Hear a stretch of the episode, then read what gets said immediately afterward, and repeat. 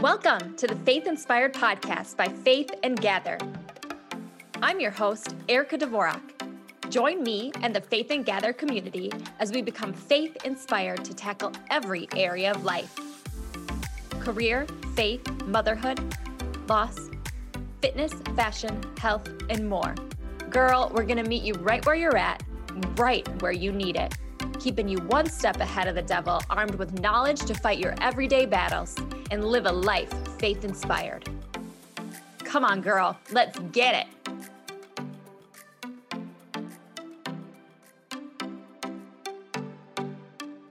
Isn't it funny how people who aren't Christian will accept prayer from someone they don't know? That's because prayer changes things. Prayer is powerful. Whether they believe God exists or not, they still have a hope that someone will hear their needs and their circumstances will change. So, if someone who isn't a Christian has hope in prayer, shouldn't you?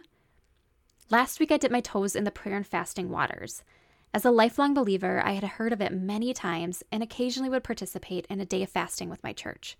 Still, I had never fasted and prayed for a specific situation in my life. But I needed a breakthrough, and I had exercised all the options that I knew could work. So I gave it a try with the knowledge I had.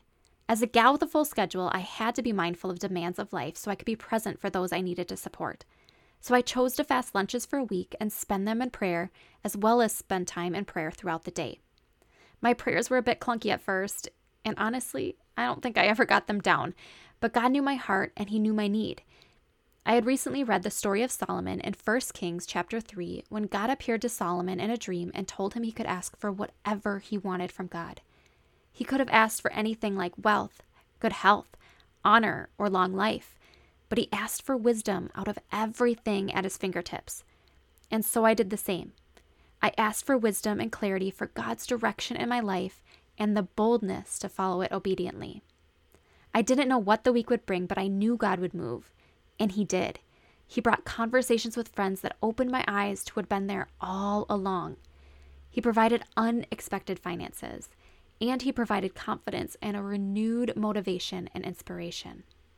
I didn't even know how to show up in my week of prayer and fasting, but I took the little I knew, positioned my heart towards God, and laid it all out for Him to see and hear.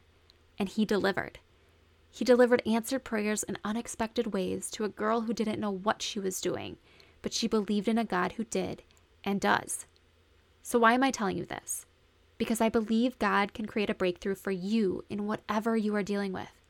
And maybe prayer and fasting might be your next step for clarity, health, new revelations, or whatever may be weighing on your heart.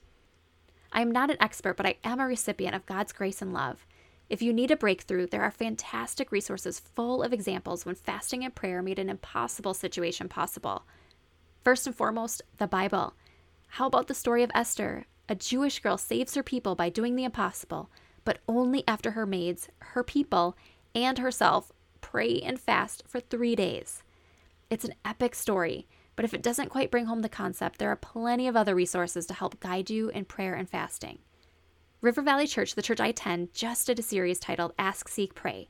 The series was inspired by the worship song created by River Valley Worship, called appropriately Ask, Seek, Pray.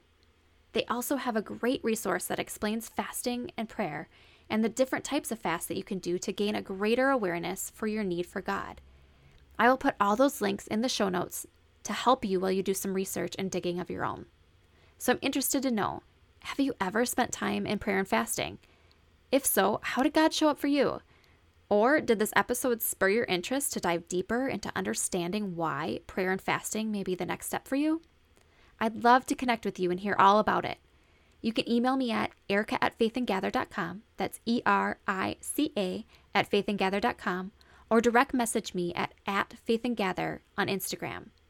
I pray for so many blessings and breakthroughs to come your way this week, next week, and the months to come. Much love to you today and always.